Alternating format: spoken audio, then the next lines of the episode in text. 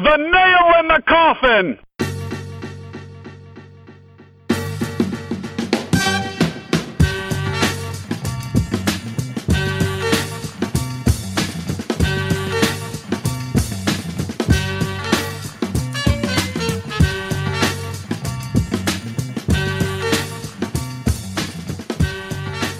Welcome to The Nail, episode number forty-one. We are recording on Wednesday night. The Indians are putting the finishing touches on a three-game sweep of the Twins.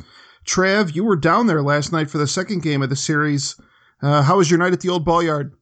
Uh, it was good once they yanked Josh Tomlin out of there. Um, it's fun. I mean, it's always fun to go to an Indians game, obviously. Uh, it was... Not that many folks there last night. I think we're just a tick under twelve thousand, so uh, we had plenty, uh, no no obstruction of vision, I should say, I guess. We uh, we might get back into that, that topic here as we go along, but uh, since you mentioned Tomlin, let's start there. I think the Indians announced today that they're going uh, to skip him on his next start, and I don't know if that's just for his next start or if that's the plan going forward. But I looked up his numbers in August, and they were as gruesome as you might expect. Yeah, it doesn't get much worse for a starting pitcher. oh and five, and that does not include uh, the Indians getting him off the hook last night because uh, I, I guess he got a no decision out of that. Uh, an eleven forty-eight E R A, and the number that really blew my mind. I, I knew the home runs were bad, but just um, – serving up batting practice in general, forty-six hits in twenty-six and two-thirds innings pitched. Yeah. That's uh, that's not going to fly. He's been a debacle. I mean, I think the the weird part is early in the season he pitched really well, obviously, for the first few months, and we, we thought, I think if we were all being honest, we realized, yeah, he was probably playing a little better than we expected him to. Uh, we expected him to come down to earth, but he has uh, he has crashed.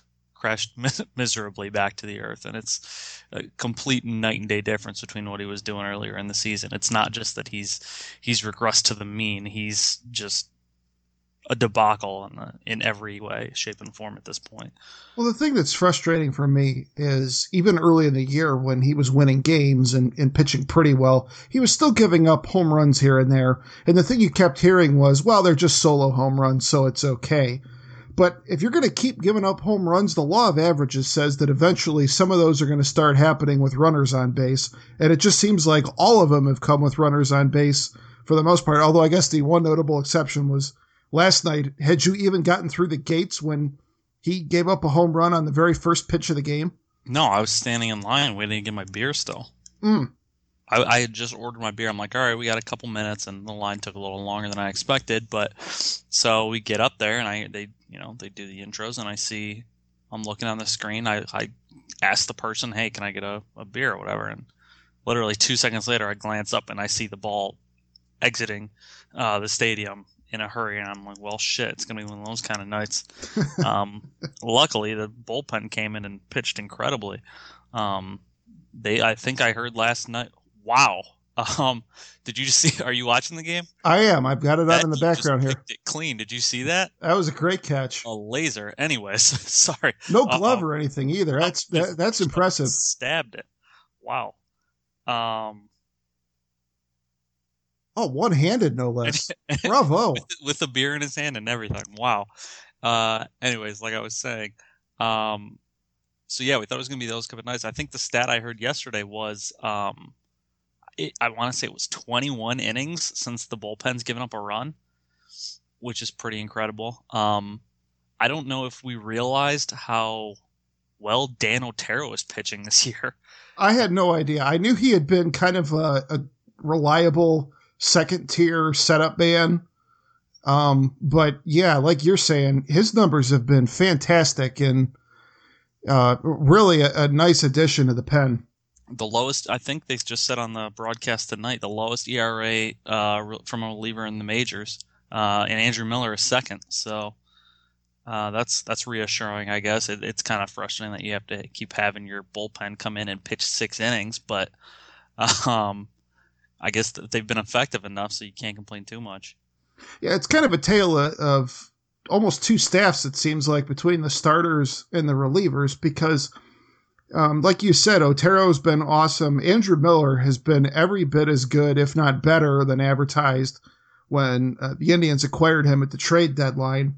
Uh, one twenty-three E R A, uh, twenty-four strikeouts, and just one walk uh, in the fourteen and two-thirds innings since he uh, joined the Indians. Um, Watching him pitch is just incredible. I don't, I don't know.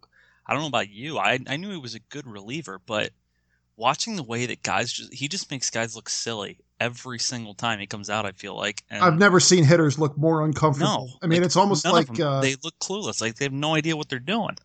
It, it reminds me a lot of like watching Randy Johnson pitch. Yeah. Yeah. That's a good, that's a good analogy, actually. I mean, not just body type too, because he's obviously really tall, long, lanky kind of guy, but, um, yeah, just the way that that slider he has, the way that it just guys think it's going to be two feet outside, and by the time they swing, it's a foot inside on them, but they're falling to the ground looking looking like it's me, basically.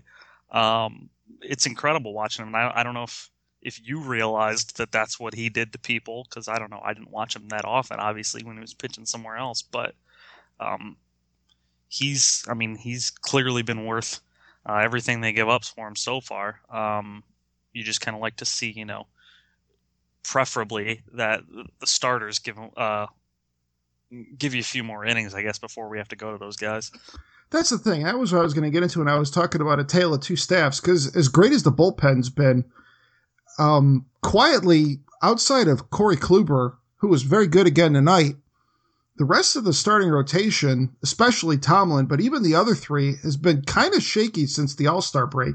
Both kind of hit or miss. Like, they're not, like, steady average. They're either, you know, bad, bad, or they're, they're you know, they're putting, like, a one-run game up through, like, seven or eight innings. Like Salazar the other day, he had two awful games, and then he came back and put a really good game forward. So it's like, him, they were kind of saying, you know, he's he's... having some, I don't know, it's all in his head at this point. And then you you texted to me that Tito kind of called him out, put him on uh, put him on blast a little bit, that maybe he wasn't putting the work in. So right, um, maybe, hopefully, Tito pushed the right buttons, and, and we start to see that Salazar some more. The guy that we saw in the first half comes back.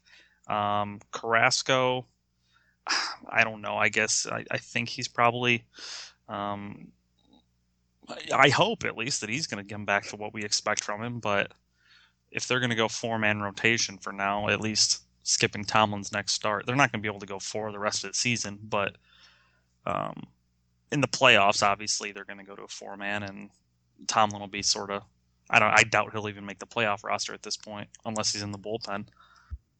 Let me ask you this. Just how much do you think losing Yan Gomes has affected the starting rotation? Because it was one of those things. Actually, it was my mom that was the first person that pointed out the, the correlation to me, that if you look at the starters, I, I, I just pulled up on Baseball Reference the starting rotation stats for post All-Star break. And I think Gomes got hurt less than a week after that. So it's pretty close to the same amount of time, but just post All-Star break, Salazar's got an E R A of nine. Carrasco's at four point two five, and Bauer's at four point five nine. So uh, those three in particular, and, and that doesn't even get into the, the dumpster fire that Tomlin's been. Um, so outside of Kluber, it, it really kind of feels like, I, I don't know if that's just a coincidence, or if maybe we just didn't give Gomes enough credit for the game he was calling behind the plate and the way he was handling the staff. Yeah, I mean, I don't know. I always sort of under... I think I...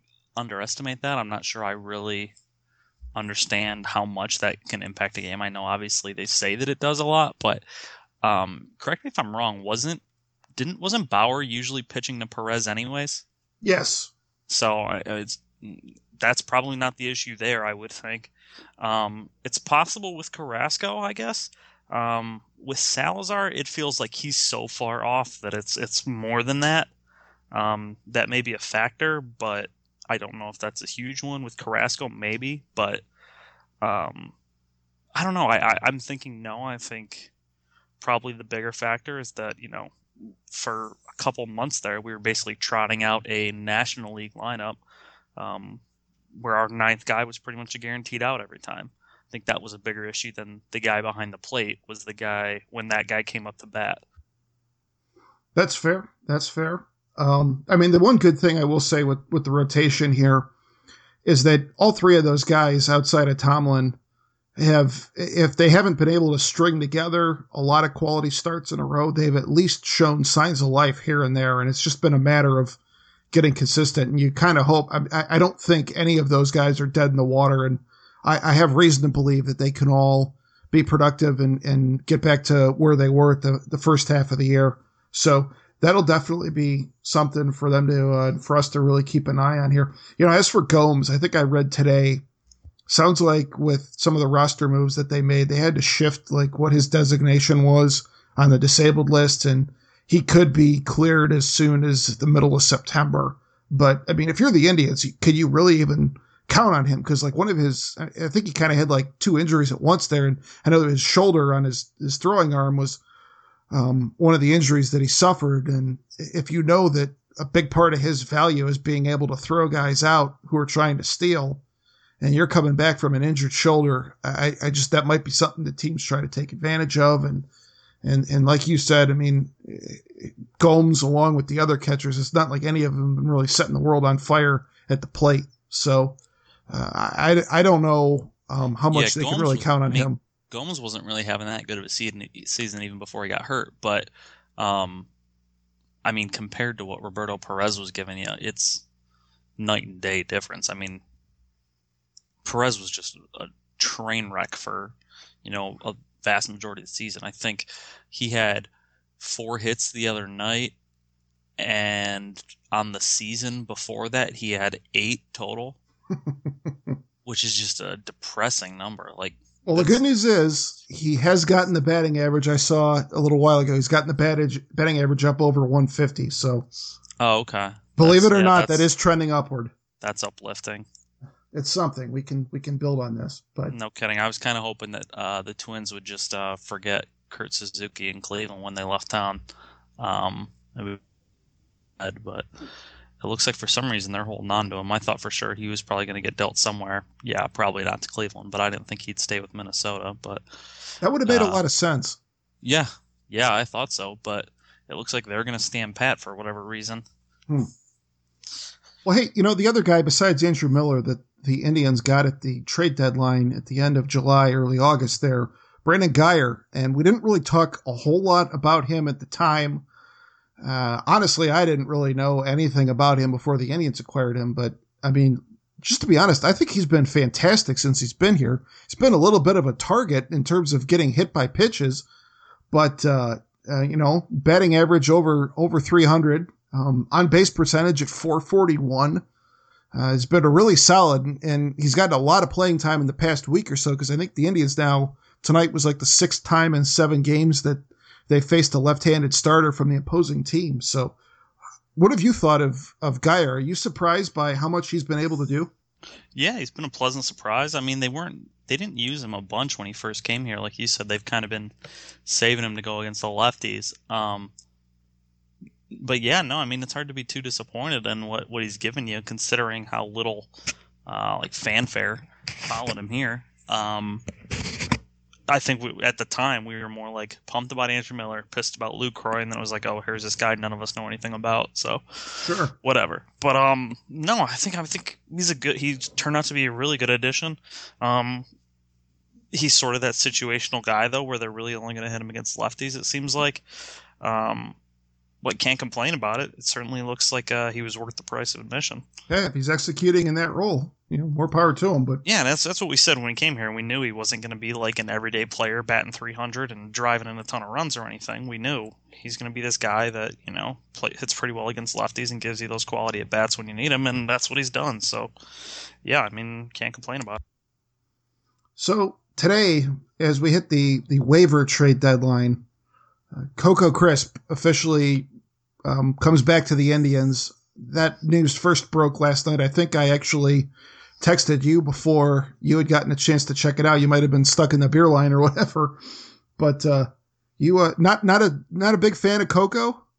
I never was. I'm not sure. He's one of those guys that just historically, I always found it kind of annoying. I don't know why. I think it was always like he always had, you know, he had the afro like sticking out the side of his hat and stuff like that. Like I never really cared for that. I did see actually that recently, I'm not sure how recently, but he now has the shaved head look. He looks a little more acceptable to me.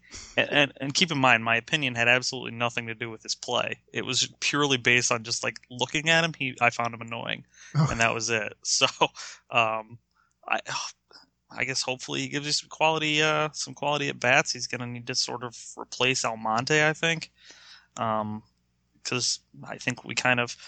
Um, Not you and I specifically, but I don't know that people are really addressing, like, yeah, our our outfield is okay, but it's already not that deep, and then we're going to lose Almonte. So um, I guess that he fills that role, and hopefully that's hopefully he comes in and he plays. So he hasn't been having that great of a season, but he's probably, it sounds like, my guess is he's about the best we could do. Well, that was there, there are a couple interesting things about this. Yeah, number one, his overall stats this year. He's been a part-time player. The A's are trying to get some of their younger guys a little bit more experience and getting them some extra at-bats just because they're not going anywhere this year. But the one thing with Coco that's been pretty impressive is he actually has the highest batting average in the league with runners in scoring position. And um, and he's uh, in sixty-six at-bats, I think it was, with runners in scoring position. He actually has nine extra base hits. So, you know, when he's getting a chance to produce and and, and drive in some runs, he's he's doing the job. So that's always got to be appealing when you get into those big game situations down the stretch of the regular season or potentially in the playoffs. The other thing that I thought was really interesting was I heard something tonight before the, the, the game tonight that um, apparently the Indians tried putting in waiver claims on a hundred different players and were beaten out by, you know, in just about every case. Cause that's Holy like, cow, the, really? That's yeah. You know, just for anybody that's not really aware of how this whole thing works is like, once you get into the month of August, you can still make a trade, but a team has to put a player on waivers. And then like the team with the worst record in the league gets first crack at them if they want to claim them. And then if you get to claim the player, then you have to work out a trade like you would any other time of the year. So which which seems so bizarre to me because I feel like you can, like, if you're, I don't know, if you're some garbage team, you can just throw claims in and, and you don't have to actually negotiate. I mean, you can go on, you know, offer some crazy price and you just keep guys from being moved around. Well, there have definitely been instances where teams have put in claims on players just to prevent them from going to other teams. Now, right. why a like bottom feeder team would want to be messing around with stuff like well, that? I'm not like, really I sure, think, but like, like Detroit, say Detroit wanted to stop the Indians from getting someone. Sure, they could go out there and throw a ton of claims out there and keep anyone from, you know, and basically prevent any I, of those teams ahead of them. I vaguely remember this, and I could be totally misremembering, but I vaguely remember a story with the Indians in like the mid to late nineties where they were like trying to. I think it was like try to, trying to make a trade for Chuck Knobloch, and somebody swooped in and, and blocked him, and they and the team that had him at the time, was probably the Twins, I guess, had to pull him back off of waivers because, um, yeah, I mean, I, I that's the thing with like when you're in first place like the Indians are right now, you got basically you're one of the last teams to get a shot at any of these players that get put on waivers, so. Um, Whether Coco was their first choice or their one hundredth, I guess we'll never really know. Um, and maybe they wanted to make some other deals, but got blocked on some players. But yeah, it certainly seems like they've been very active in the last couple of weeks trying to get something done. And just as an aside, like you mentioned, so Almonte, you know, he missed the first eighty games of the year with the P E D suspension. Hey, that's totally legit. If the guy was, you know, using a substance that's uh, on the banned list or whatever, then you got to pay the price for that. That said, I think also making him ineligible for the postseason is incredibly lame. I mean, the, the, it's it's supposed to be an eighty-game suspension. He served his eighty games. He's playing now the entire second half of the year. I think it's it's dumb that all of a sudden he has to go away again when the yeah, postseason starts. I, think, I don't like it. And I'm not, I'm drawing a blank on the moment on the. Uh, the player who was basically the catalyst for it, because I can't remember who it was, but someone last year, I think it might have been Peralta maybe, who um, was uh, he he got busted for it and sat and then came back and had a really good postseason and then made a bunch of money and signed a big contract after, and everyone was like, well, that's not much, you know, not much of a incentive, you know, not not to to take P E Ds or whatever, because clearly, I mean, yeah, he sat fifty games, but then he went and got a big contract. So I sort of see the logic behind it. I see why they did it. But yeah, I'm with you. I don't, I don't, I think it's, you know, sort of so, double jeopardy, for lack of a better term. Just, just to be clear, you're saying that Johnny Peralta benefiting from the old system is why we have these rules in place now. I, I think that I, I'm not sure if it's necessary. I'm not sure if it was Peralta or who, but they didn't used to have that rule about not uh, being able to play in the postseason. They added it, and I think it was after that season that Peralta was suspended, played pretty well in the playoffs, and then signed a huge contract. Well, let the um, record show that for your irrational disdain for Coco Crisp, I have every bit of as much irrational disdain for Johnny Peralta, and I couldn't stand him when he was on the Indians, and I was thrilled to see him get traded away. So I will, if that is the case, and that is how that whole thing shook out, and he got to go cash in somewhere else, playing for Detroit of all teams. He was with Detroit last year, right? Still? Uh, yeah. Yeah. So I hate the Tigers. I do not like Johnny Peralta, and a role that he benefited from getting changed to now screw over the Indians. Um, and, and that has just exponentially uh, ratcheted up my uh, irrational disdain for Johnny be, Peralta. So is it because the H is in the wrong place? That doesn't help. It, it, it doesn't. It's, it's, it's definitely a con on the list of. That's not his fault. He didn't name himself, but um, it, I'll just add it to the package, I guess. It's uh, I'm not a fan. Yeah, so here it is. Actually, I actually looked it up. So um, it was with the Tigers that he did it. Um, he got suspended for fifty games, returned for the A L D S. Um, batted four seventeen, had a really good series, and then signed for four years, fifty-three million dollars with the Cardinals. Um, so that's why they, that was sort of the catalyst, was like, oh, this guy, you know, he took P E Ds, took a short, you know, I mean, he took a couple months off, and then was able to come back, put together a, sh- a short stint, and there was really no, you know, negative for him. He didn't really actually get punished that well for it, um, which I don't know if that's true or not, but Uh, it it that is sort of what caused them to put that that that caveat in there, I guess, behind um, any guy that serves a suspension then can't partake in the postseason. But I'm with you. I think like if if you're gonna give him eighty games, give him eighty games. Don't say eighty games. Come back, play you know, play another eighty games, and then you know then you're done. We're Too done. Long didn't read version. Screw Johnny Peralta. Yes, uh, uh. seconded, seconded. All right. Um. Do we want to get into the attendance thing at all? I, I have some thoughts on this, but it's just one of those topics that's been so beaten into the ground I'm for so say, many years. Uh, um, go to if you're listening, go out to the ballpark. It's fun. If you can afford it, go. To everyone who says, um, you know, you can get in the door for fifteen bucks, blah blah blah. A, it's going to be eight, it's probably going to be twenty bucks after the fees. B, I went last night, got the thirteen dollars tickets. Had a very conservative evening with my lady. Still spent one hundred twenty dollars but for two of us. Because we had to go down and pay for parking. We bought two beers a piece. Well, we bought basically a beer and a half because they have twelve-ounce beers. Um, grabbed dinner. We got tacos at Barrios, so it wasn't like we went to a fancy dinner. But it, I'm not going to tell anyone how to spend their money. But it's not... It's never cheap to go to these events. Even if you're go- even if you get cheap tickets, it's still going to cost you more money. So I'm not going to judge anyone for not going. That being said, there's no reason that the Indians should be like bottom three or four in the league in attendance. Other teams are able to pull people, and for whatever reason, the Indians just can't. I'm I'm gonna this year. I guess I'm gonna blame it on sort of a hangover from the Cavs because people probably spent a lot of time and money. Um, into celebrating that, and right afterwards, you know, they're sort of enjoying it. They'll probably wait for the uh, postseason again. But as far as getting into it, I'm not even sure there's really anything to, more to go about. All right, so I, I have a different theory on this, and it I actually goes all the way, all the way back to two thousand two, which was like the first year after the, the roof kind of fell in on the team, I was and they had a senior to, in high school. Too. There you go. So yeah, you're a senior in high school. I was in college at the time. I was home for the summer, and I worked as an usher at the stadium. And if you remember, like oh one was the last year that they really made the playoffs of, of that, you know, nineties era Indians group, that that core group together. And oh two was the first year. They started off the year with like ten straight wins or something like that, and everybody thought they were going to be fine. But then it unraveled very quickly, and then they started selling players off, and that was when it became really clear that there was a rebuilding effort on. And the attendance that year was still fine because their season ticket base was so strong from all those winning seasons. But you had a lot of fans that were really unhappy.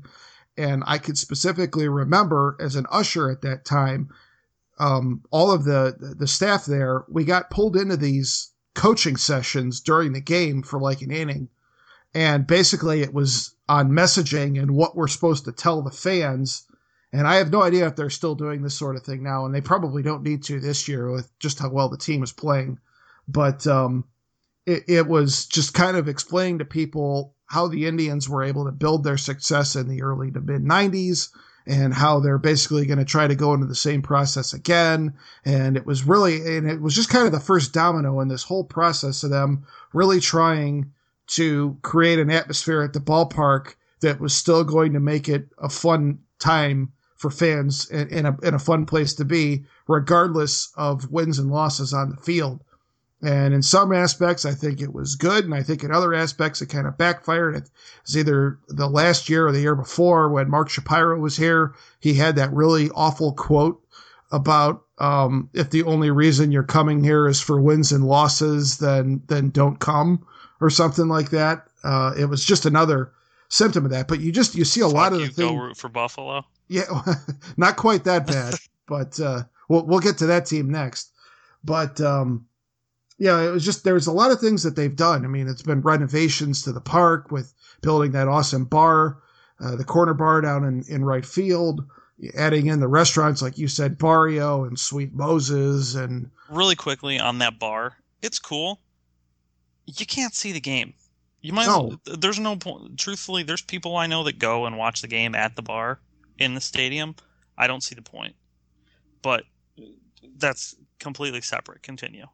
Well, that that's my point, though, is it's like it's again, it's another entertainment option, and it's not really necessarily geared with wins and losses in mind on the field of play. And, you know, you got Dollar Dog Night and Fireworks Night and giveaways and all of those things, um, again, are kind of geared towards Friday, Saturday and Sunday. And if you think about it, when are you – like take sports out of the equation. If you're just like going out for like a night on the town, like what nights are you going out? Friday, Friday. You're going out Friday night, Saturday night, and you might do something on Sunday afternoon if you feel like getting out of the house and it's a nice day. One of the Indians drawing the best, and they're going to be drawing well again this weekend. Friday night, Saturday night, and still pretty well on Sunday afternoons.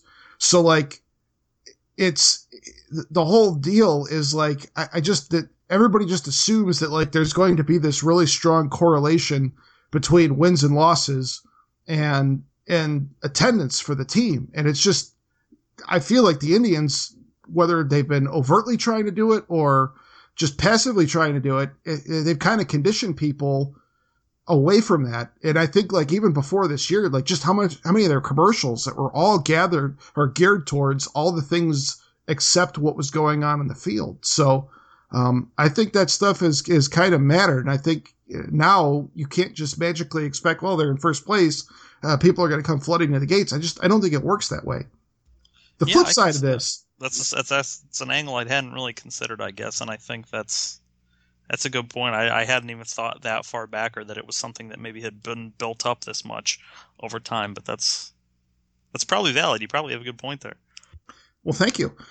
The flip side of this, I also do think there's a little bit of this on the fans, and I, I'm probably going to make some people faint here. I'm going to come to the defense of the Dolans a little bit, because the irony here is that for years since they've owned the team, we as a fan base have dragged them for being cheap and, and not signing big money players and, and not having a huge payroll. But if you really look at it, the way they're running the team is not that different from the way Dick Jacobs ran the team in the nineties. I mean, the Indians might have gone out back then, and, and I think the payroll disparity between the haves and the have-nots wasn't quite as outrageous as it is now. But um, and the Indians did make a couple of big signings. Like, I know Jack McDowell in ninety-six was added to the pitching staff, and they had brought in some other players as well. But the real core of that team in the nineties was Bell, Baerga, Lofton, Sandy Alomar, Charles Nagy, guys that they brought up through their system and were able to sign. And this was like the, the exact message that we were coached up on in oh two was John Hart signed all these guys to long-term deals early in their career and, and, and built the team that way. And you kind of look at like the Indians now. Yeah, they've added some complementary pieces like a, a Mike Napoli or Rajai Davis and those types. But I mean, the core of this team, it's Francisco Lindor, it's it's Tyler Naquin, it's um, Jason Kipnis, uh, um, Carrasco, Brand- Salazar. Brantley, if you can ever get healthy. All, yeah, I mean, all those guys that, you know, have come up through their system again. And I, I just, I don't think it's necessarily that different. And then the other thing even beyond that is it's like, you know, you get people that are just like, you know, I, I heard some dumbass on calling into ninety-two point three last week saying that he ended up spending like fifteen hundred dollars to go see an Indians game in Kansas City. Like, he traveled to Kansas City and saw the team play there because he refused to come here and give the Dolans a dollar of his money because he hates the way they run the team. Like, hey, don't get me wrong. Like, if you want to travel to go see the Indians, it's awesome. I've done it a couple times. I went and saw them in Detroit. And I went and saw them in Chicago. It's awesome.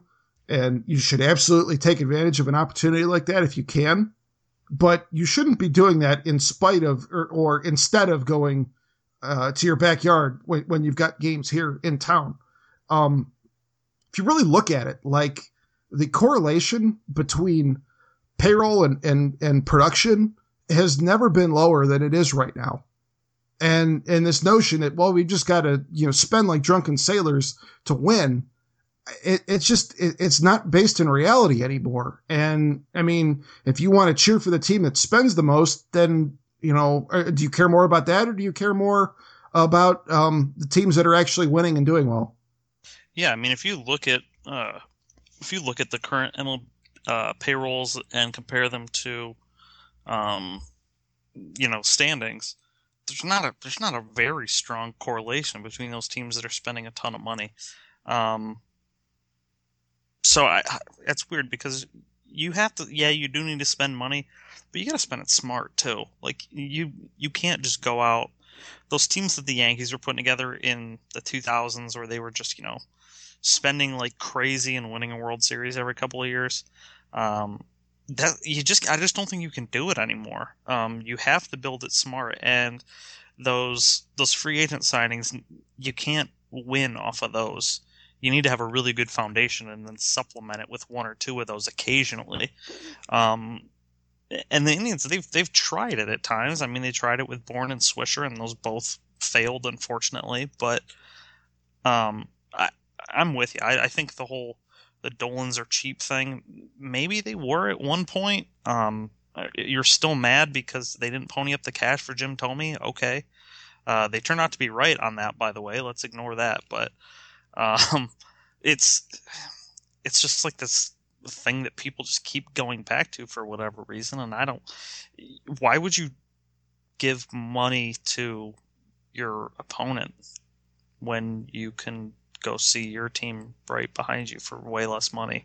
I, I'm with you. That I didn't hear that phone call, but that guy sounds like an idiot, whoever he is. Yeah. Adam um, the Bull and Dustin Fox did not give him very long. Before, I hope, I hope he listens to the podcast um, and hears us calling him an idiot, because that's just that's just something that makes no sense to me. Oh, all right, I, I'm I'm off my soapbox now, and I, I didn't even want that conversation to go that long. But I, anyway, it's just uh, one of those things that irks me. I, I don't think the Dolans are perfect, but I also just I don't think they deserve all of the disdain that they get, and you know, it's probably going to take a long time if it ever returns. But uh, we'll see what happens. But, uh, you know, speaking of teams that um, draw a lot of ire and frustration, al- although uh, have a fan base that's far more forgiving at the box office, uh, our Cleveland Browns made some uh, interesting roster moves in the past couple of days. They they cut Paul Kruger, and they traded their punter Andy Lee to Carolina. What uh, what do you think of those moves and, and just the overall state of the roster right now? I think um, I think what do I think? I think the Paul Kruger one was kind of weird. I'm not totally sure. Um, I don't really know the motivation behind it. Maybe they just thought he didn't have a, a spot on the team and just decided. I mean, it could just be they just didn't think, you know, he fit what they wanted to do, so they let, cut him loose. The Andy Lee one to me just. I know everyone is saying that it's because he didn't make a tackle in a preseason game, which I don't think that was actually. I hope that's not the only factor, but it, it also tells me they're not they're not worried about putting the best team on the field this year, which is sort of sounds like code word for tanking, but I'm not sure that's really it either. I'm not sure that's a fair term. I think they're They're putting, I think the future is definitely more important than this year, but they do still want to put, um, they want to win this year with pieces that are going to be useful to them in the long term, if that makes sense. No, that's a great way to put it. That that's, that exactly describes what I think they're trying to do right now. And uh, the Andy Lee thing really had me kind of scratching my head. But um, up until the point that I saw that they're getting a fourth rounder in return for him. And yeah, once I found out that they had a team that was willing to give him a fourth round pick for a punter, I, I said, you have to do that deal ten times out of ten. If you're in the position that the Browns are in right now, you need extra picks. And, you know, who knows? Maybe they'll, this regime will be as terrible at drafting as all the ones that came before it. And, uh, you know, draft picks aren't worth much if you don't know how to draft, but you got to load yourself up with as many picks as you can if you want to try to turn the roster over. And um, the Paul Kruger one I thought was was interesting just in that. And he already, I guess, signed with or, or agreed to a deal, at least with New the Saints. Orleans, yeah. So uh, they obviously think he's still got something in the tank. But, you know, some of the other guys that they cleared out early, like uh, Brian Hartline and Dante Whitner, uh, it, tells me that, you know, they, they, the fact that they got rid of those guys so early on, way back in the springtime, and yet at the same time, they let Kruger hang around on the roster all the way through the third preseason game before they cut him. It tells me uh, the, the one scenario that kind of came up in my head was that they were looking for somebody who might still have a, be able to provide Um, a leadership presence and could be the grunt up in the room for their team. And, and, but they needed somebody who could still play, and basically gave him like every opportunity in the world to win a job. And they thought he just frankly wasn't good enough anymore. And he didn't have enough in the tank to justify the salary that he was making. I, I think they actually, if they were, if they had no interest in, in keeping him around, I, I think he'd have been gone a lot sooner. I, I, I think it's telling that he got three preseason games before they cut him. Yeah, it was kind of weird that they cut him so late. I think you're probably right. They wanted, they just expected more of him on the field, I think, than he was able to give him. I think he's, he probably did give him that veteran leadership that we talk about that shows up in, you know, shows up in film room and, and stuff like that. But I, I just think he probably wasn't able to give him enough production actually on the field. And they, they figured they might as well just cut their losses and let him go somewhere where he can contribute. Which is fine. Okay, I'm fine with that. As far as the, but back to the Andy Lee thing. I mean, um, uh, as you know, I uh, I worship at the altar of trestle ball, where we believe that the punt is the most important play in football. But the punter's not going to make the difference. As important as a good punter is, and as important as uh, and as well as I thought Andy Lee did, a punter's not going to make a big difference for this team. No. That, and that's so at first I sort of looked at it as like, well, they're not trying to win this year, but at the same time, I, I also it doesn't really matter how good their punter is. They could have an amazing punter out there. There's it's not gonna the war for the punter is zero. It's not gonna make a difference. You know, so, some people that I, honestly, I, I thought that was one of Ray Farmer's best moves that he made here, and, and that's kind of telling in and of itself uh, that a, bringing in a punter is one of your best moves, but I think he did see, as he was trying to, to build the Browns the last couple of years, that, you know, if you do have a good punter, you can tilt the field and get that field position advantage. and kind of make up for the sins of, of having a depleted uh, offense, which, by the way, was also his doing and led to his undoing.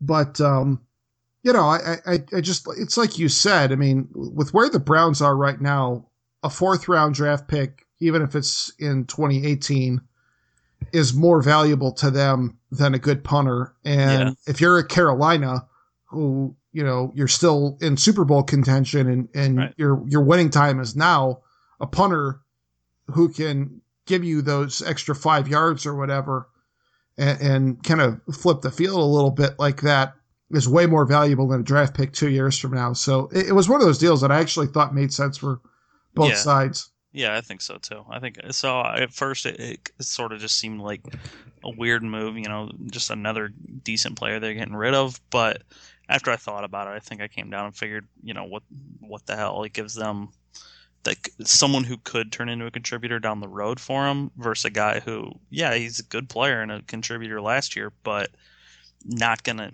change much in terms of the win-loss column. Sure. You know, and just one last other point on on Kruger I wanted to get in. I, again, another piece of evidence that makes me question as to just how big of a role he can have on a good team. Don't forget, uh, either a day or two before that, Barkevious Mingo got traded to New England for a fifth rounder. And we have seen what a bust he's been here. Now, you can maybe draw some conclusions along the lines of maybe Bill Belichick's got a very specialized role in mind for Mingo, and, and, and he could be kind of a specialist, so to speak. And, you know, he's got a, Belichick, just given his history, has a lot more uh, leeway to play with in terms of getting creative with the player acquisitions and whatnot, and figured it was worth a roll of the dice. But it just, it's interesting to me that Mingo, who has been a bust for pretty much the entire time since he's been in the league for the most part, was able to fetch a fifth rounder, and you couldn't get anything in return for Kruger. Yeah, I think Belichick, yeah, he, because of the structure they have there and the stability within the program, they can they can take risks, and it's the risk is usually very minimal um, with potential for a large reward. So he, he goes after a guy like Mingo. I think it, I think we can both agree that physically, athletically, Mingo has a lot more to offer. He's he's obviously very raw, but um, and yeah, like you said, he's been a bust so far and hasn't been that productive. But if everything that New England does is based around the idea that if we get this guy into our system, we can turn him into what we want him to be, and if we don't, then we let him go and move our own other way. I don't think you're doing that with Kruger. You know what Kruger is. Um, And they already have guys that do that. Mingo's much more flexible, and I think he's probably much has a lot more potential to be molded into something. Whether that happens or not, I have no idea. But he's the kind of guy that New England goes out and gets traditionally, while Kruger is more of just like this sort of washed-up guy who can't really produce much for you anymore. I'll be very interested to see what the Patriots are able to do with Mingo, and yeah, he'll probably I mean, like, be Pro Bowl safety in two years. And well, you know, that's the thing. Like, I mean, you see what they've done with Jabal Sheard. I mean, that, to be fair, Jabal Sheard was actually pretty good when he was here. Yeah, he was a solid player. And I was sure. I, that was one of those guys I was actually kind of unhappy to see get away. But um, you know, Mingo, yeah, he's a fantastic athlete. He's he's super quick, but you cannot play outside linebacker in the N F L if you're also light enough to qualify for the cruiserweight division in W W E. And and he's just not big enough, and that's why I'm wondering. For, like, for the record, what is the cruiserweight division? I believe it's under two hundred thirty pounds. Okay, all right. And I, last I, I saw, I think no Kurt, I think uh, Mingo is around what, like two fifteen, two two twenty. I want to say. Yeah, yeah, there that's you go. Probably about right. Yeah. So and, I'm with you. I think he's he's just a guy who he was able to get by in college because he wasn't going against guys that are that much bigger and stronger than he was. And he was a good player in college. And he had a ton of ability, like talent-wise. He has a lot of talent. He just doesn't have the size to play any position that, you know, like he's not big enough to play a linebacker. He's not quick enough work fast enough to be a D B. He's just sort of a weird, awkward shape to be a D B too, but he just doesn't. He's sort of he's those tweeners we always hear about. Um, but who knows? Watch, he'll probably they'll probably find some very specific role for him in New England, and he'll. I guess if that's all he has to do, that'll work. But you couldn't have him on the you can't have those type of guys on the Browns. You don't have the depth to account for it, unfortunately. No. Well, if so, anybody can revitalize his career, it would be the, yeah. the evil genius in the hoodie. So yeah. We'll see what happens. Um, speaking of, of head coaches and uh, back to the Browns, I sent you a link to the article that N F L dot com posted today about Hue Jackson. Did you get a chance to check that out? I did. It was pretty fascinating. Uh, two big takeaways I had from that. Number one, I found it shocking that he apparently was like bedridden for multiple yeah, days with like a borderline string of the flu, borderline life-threatening illness, and nobody in Cleveland knew about it until almost nine or until almost six months later. Yeah, crazy. How, how in the name of God do you cover something like that up if you're in as high-profile a position as head coach of an N F L football team? Yeah, I mean, they said he was in the hospital for three days. Right. When's the last time he went three days without talking to the media or anything? Yeah, I mean, I guess that's quiet time, but I mean, even so, like, free agency was going on, and that was one of the things they talked about was how the, the Browns were kind of in a little bit of a state of disarray, and I, and I don't know how much Hue Jackson, his illness, kind of contributed to that, but it certainly didn't help. Uh, the other thing, though, it, it really, on the whole, and I mean, I think it's been well established that the writer who did that piece, Uh, Mike Silver of N F L dot com, has got a pretty good relationship with Hue Jackson. So if anybody was going to paint a very rosy picture of the the outlook for the future for the Browns with, with Hue Jackson at the helm, I think that was certainly the writer you would expect to do it. But um, it was a really well-written article, don't get me wrong. But I, I guess the, the one question I have is, like, yeah, he's certainly um, set a very good tone at this point, and some of the examples that were being cited, like uh, just the way that the, the team rolled out things for the very first day before Hue Jackson could even have contact with the players, just when they were coming in for workouts, how structured and organized and regimented everything was going to be. And, and, and just this culture change was the phrase that you kept hearing, and, and just how positive and upbeat and, and revitalized a lot of the veterans that have been through the wars with some of these patch coaches have been. I feel like we're at the point of the cycle with these coaching changes where everything always seems great with the new guy. My question is, what's going to happen and what are the quotes going to look like when we're about seven weeks into the season and the team is probably no better than one and six? See, the problem is we've always crushed these guys when they've been honest in the past and said, you know, it's a process. It's going to be a while. It's going to take time, blah, blah, blah. Um, Until we get good, that's what it is. And I think it's okay to say that. Players aren't really allowed to say it because they kind of have to, I mean, they have to go out and try to win every week. Um, I hope it, it, it'll be interesting. I think that's that's sort of the big, the big question this year, is to see how guys handle losing while trying, c- continuing to try to win, I guess. In the past, we've seen them kind of, I don't know, if the season sort starts to get away from them, they just kind of, I I personally think they've just folded up and kind of quit, which, whatever, okay, that is what it is. But, um, yeah, the buy-in for Hue seems different than we've seen for guys in the past, um, because, like Joe Hayden said in the article, the Browns finally got a guy that, like, other teams wanted. They finally got their first choice. They didn't have to settle for, you know, the the seventh guy on their list.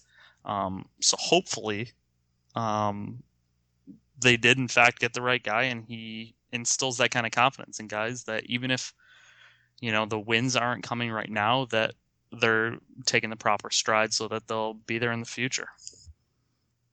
We'll, uh, we'll definitely get more into the Browns uh, next week. I think we'll probably dive headfirst into a full season preview on them, but Uh, yeah, just the, the note I want to wrap up on with them. I, I do think that if this is going to be the regime that finally finds success here and, and does turn things around, I think this is going to be as hard of a year as any coaching staff and regime has ever faced here in Cleveland, because they're really going harder at the bottom, bottoming out in order to try to get higher than any of the other ones before him have ever gone. So it, it's going to be a challenge, and I just I hope they're up to it. Yep. I All agree. Right, last uh, last thing here. We'll maybe try to do this quickly here before uh, before we get out of here. We got uh, college football starting up this weekend.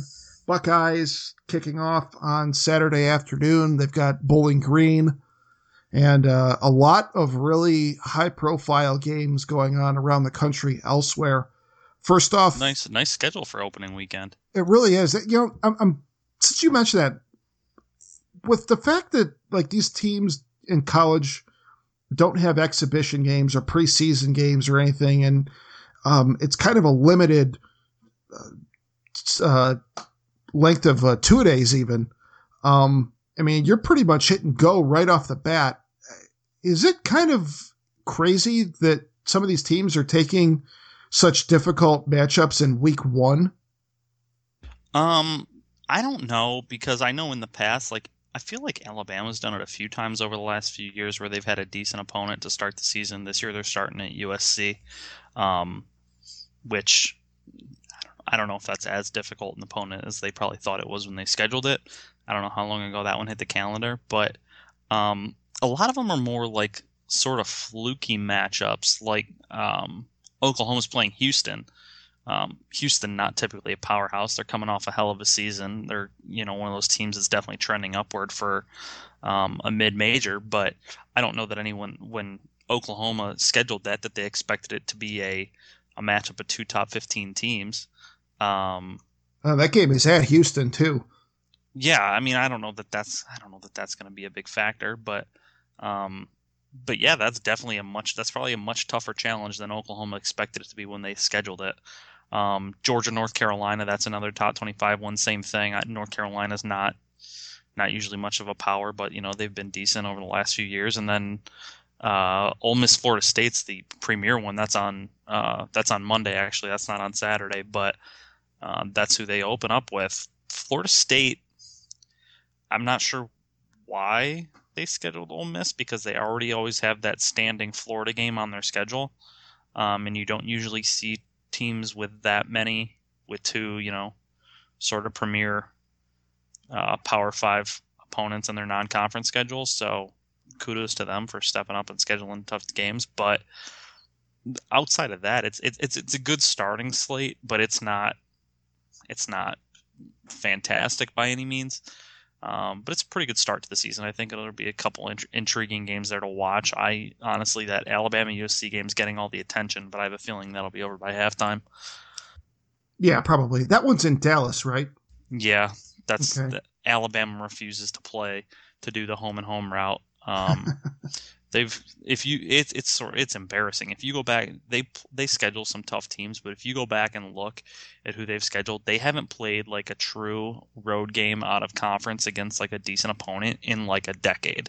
It's something insane. They refuse to go anywhere. They don't do the home and homes with anyone. They insist on these neutral fields, and I mean, I guess it works the, for them, so whatever. But the only one that I can remember that they did a real home and home with was Penn State.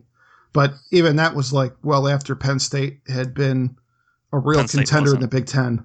Right. They weren't. That wasn't a, a premier. It was premier in name. It, it looked good in pa- on paper, but. Right. Yeah. You know. Historic teams, but it wasn't a fair matchup by any means.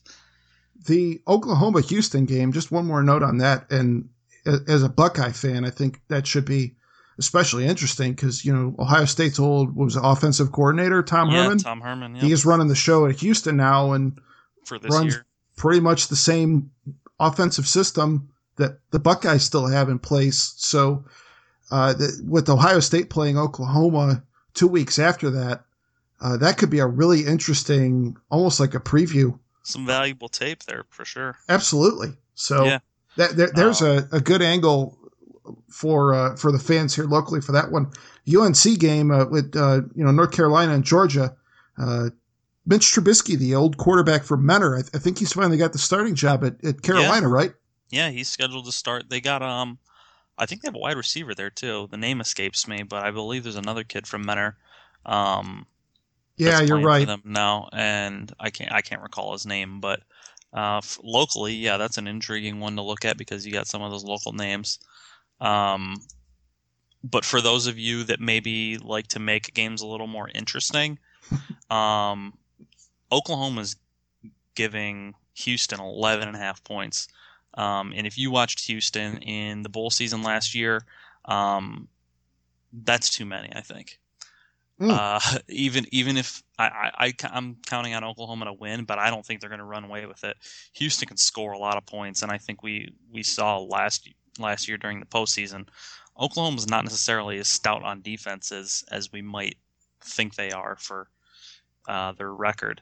They give up a fair amount of points, so that's that's sort of my. I'll just slip that that little teaser in there if you're looking for a pick for the weekend. I like it. The uh, the other game that we have not mentioned at all, but should also be kind of interesting, Wisconsin playing L S U, and that game's at Lambeau Field. So uh, that that that could be a fun. Wisconsin has, I was listening on the radio the other day, just an insane schedule this year. They basically got like every good team in the Big Ten through like the first four or five weeks of their Big Ten schedule. And they've got this L S U game, and I think they've got another tough non-conference game as well. So, no, uh, their non-conference is wide open because they switched to the to the. I'm not sure if you who noticed this, but they switched to the nine-game season for Big Ten this year. Um, so there's only three non-conference games. There are other. I know they play Akron, um, and then they play Georgia State. So okay, yeah, you're it's right. It's L S U, but yeah, then they play Michigan State, Michigan, Ohio State, and Iowa to open their Big Ten slate, which is just murderer's row this year. So yeah, that's that's a rough way to start. They could they could easily be uh I mean there's a high likelihood that they need to win out uh their last five games just to get bowl eligible. Hmm. That's uh hard to believe a Wisconsin program could be facing that kind of uh but with that schedule, I mean, even if they were a decent team, that's still a brutal schedule. Yeah. Um I'm not sure how that's possible. Three of those games are on the road, by the way. Um, Ohio State's the only team that they get at home.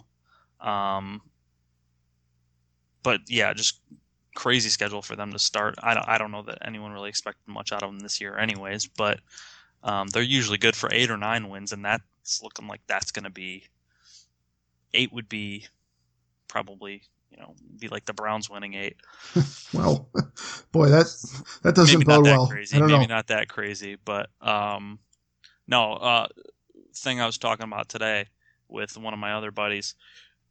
Do you think the N C double A should waive the just for the L S U Wisconsin game, the rule about people jumping into players jumping into stands? If you're a college kid playing at Lambeau Field, you should be able to do a Lambeau leap, right?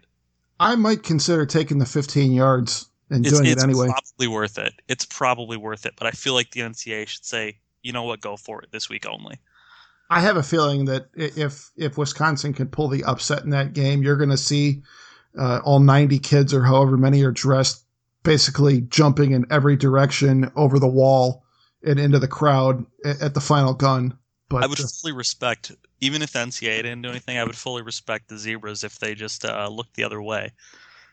They should. I, I, I hope they do. That's, that, that's a once-in-a-lifetime opportunity if you're a kid. That's why you schedule a game at Lambeau, yeah, right? ninety percent chance you're never going to play in the N F L. You're never going to get a chance to do that again. It's one of the like, one of the institutional institutions of football, and you have an opportunity to do something really cool. Why would you not do it? Totally agree. Absolutely. All right, any other thoughts on college football before we wrap it up? Um... No, I've gone on my soapbox once already this week. Um, if you're recently engaged and you're on the market, planning your wedding, don't schedule it for the fall. I tell people this every year. I continue to have to tell people this. No fall weddings, people. Stop doing it. It's selfish. It's rude. And I have zero tolerance for it. That's it. That's my soapbox for the evening. I agree with that as well. I've, I've got a wedding coming up in... Uh, late October. I have not looked at the schedule for that week, but I'm already nervous because I, I know this is, uh, for the most part, an N F L town, but I, I think I'm with you, and I think you'll at least agree with me on this, that uh, I, I greatly prefer watching college football, and very excited to have it back in my life this weekend. Yes, absolutely. I'm sorry, and I don't I don't understand. I know that this is a, a Browns town. I, I I say this every year, and I know you and I go on and on about it, how the Browns can continue to get the, the support they get with how bad they've been, while like you have a championship caliber team two hours to the south. You have a championship caliber team. Obviously, the Cavs have gotten a lot of support, but um, Ohio State's worth watching. The Browns aren't. Adjust accordingly, people. Yeah.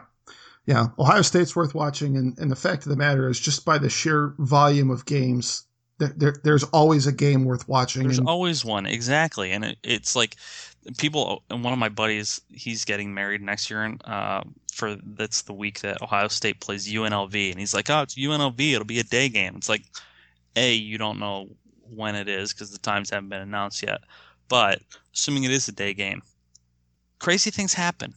Teams lose. Do you want to get married the day that Ohio State chokes away some big game? I know I wouldn't want to. And do you want, like, your, if it's a three thirty game, the game doesn't end till seven o'clock. Do you want your guests showing up late? Because I'm not going to be there till the game's over.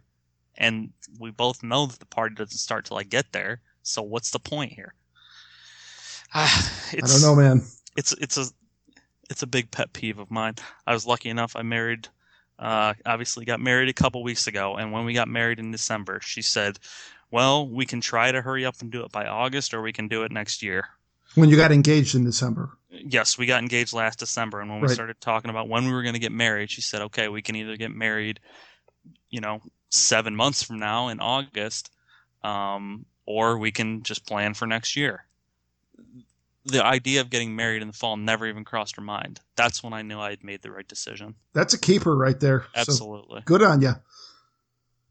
All right, let's uh, let's get out of here. Um, we will uh, we'll be back next week with uh, some more Browns talk because I suppose we're gluttons for punishment, and we'll see if uh, anything interesting happens with the Indians between now and then. But uh, in the meantime, everybody out there, make sure you're subscribed on iTunes or Stitcher or Google Play Music, and uh, go like our Facebook page already.